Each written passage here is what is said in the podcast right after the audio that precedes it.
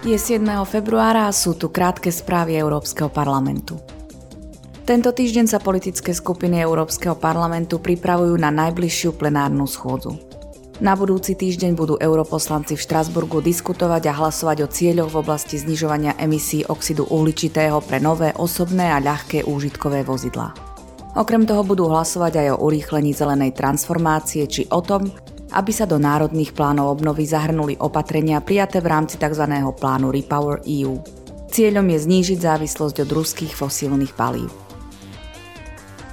Debatovať sa bude v Štrasburgu aj o volebných právach občanov Európskej únie v európskych a miestnych voľbách. Ďalším z bodov programu schôdze bude diskusia o politike Európskej centrálnej banky s jej prezidentkou Christine Lagardovou, po ktorej sa uskutoční hlasovanie.